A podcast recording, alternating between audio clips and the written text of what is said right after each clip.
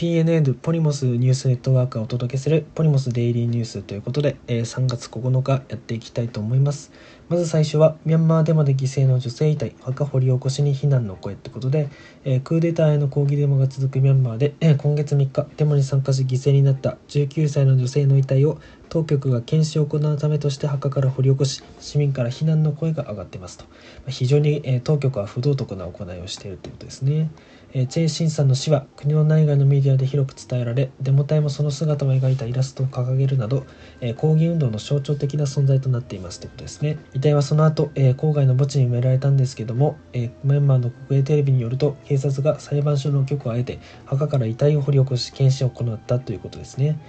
で検視の結果国営テレビは、えー頭から摘出された銃弾は警察のものとは異なり、えーチェン・シンさんは検察がいた方向からは、えー撃たれていないと伝えたということで、まあ、これは正直本当かどうかって、まあ、信じがたい部分でありますね。他に、え当局が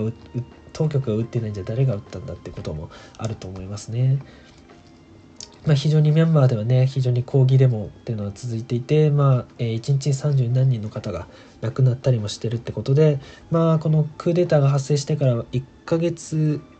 ぐらいは経とうとするのかなっていうことで、まあ、ちょっと、えー日本であんまりね報道されないクーデターが起きた時はやっぱり、えー報道されたりもしてたんですけども、え1ヶ月ぐらい経ってちょっと風化してきてる部分もあるのかなってことで、えまあ、ポリモスデイリーニュースとしては、えーミャンマーの話を、え今後もしっかりと、え取り上げていこうと思っております。はい、それでは次ですね、えー今年度国民負担率過去最大の見込みと新型コロナで所得減少ということで、えー国民の所得に占める税金や社会保険料などの負担の割合を示す国民負担率が今年度令和2年度では過去最大となる見込みと新型コロナウイルスの感染拡大の影響で国民の所得が減少したことなどが、えー要因ですと。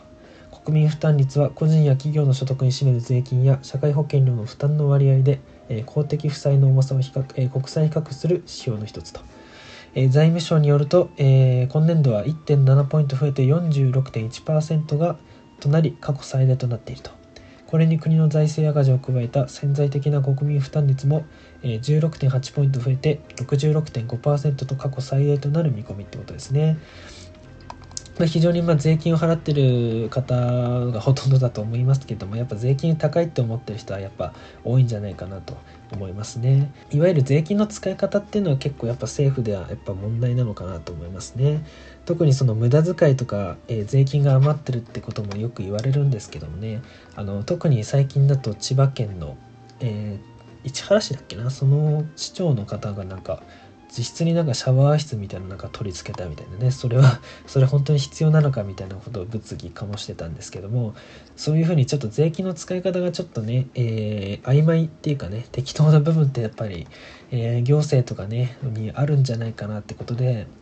まあ国としてはもっと税金を大切にというか、えー無駄遣いのないように最低限ってことですね、えー本当に最低限だけ、えー税金として取るってことと、えーちゃんと無駄遣いはしないってことをちょっと本当に徹底してもらいたいですねこの国民負担率の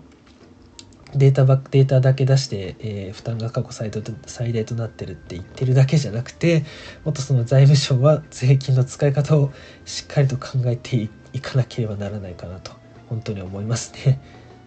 それでは最後ですね。米国初のベーシックインカム人権に関する結果報告書が発表とその成果はってことで、えベーシックインカムっていうのはいわゆる国からもらえるお小遣いといったものですかね、えー、と負の所得税なんていうふうに言われますけれども、えー国毎月定額を、え国から支給されるってことで、え非常に昔から、え20年30年ぐらい前からね非常に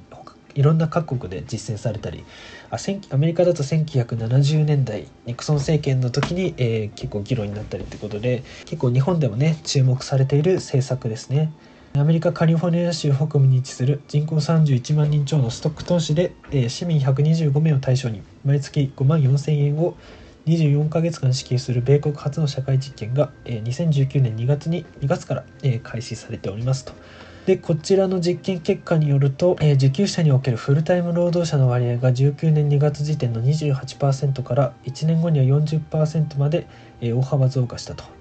受給者は毎月500ドルの追加収入を得ることでより良い給与を求めてパートタイムの仕事からフルタイムの仕事へと転職に向けた活動がしやすくなったり失業中交通費など給食活動に必要な資金を賄うことができ就職につながりやすくなったとみられるということですね。えまあ、非常に転職期間中っていうのはやっぱり、えー、給料というのはね、えー、なくなってしまうんですけどもこのベーシックインカムでね毎月お金がもらえることによって、えー、転職をしようという、え意欲とかえ失業の間の生活というのというのが非常に、え楽になったってことですね。で受給者は抑うつや不安が少なくなり健康状態も向上したということでやっぱり人間っていうのはちょっとお金をねお金の余裕がある方が非常に幸福っていうかね心の余裕っていうのはやっぱりお金の量お金が多いことによって非常に生まれやすいっていうのがやっぱ言えるかなと思いますね。ということでこのベーシックインカムって非常に社会の幸福度と言えるものかなそういったものの向上に非常に寄与するものなんじゃないかなということで私たちポリモスの組織としても非常に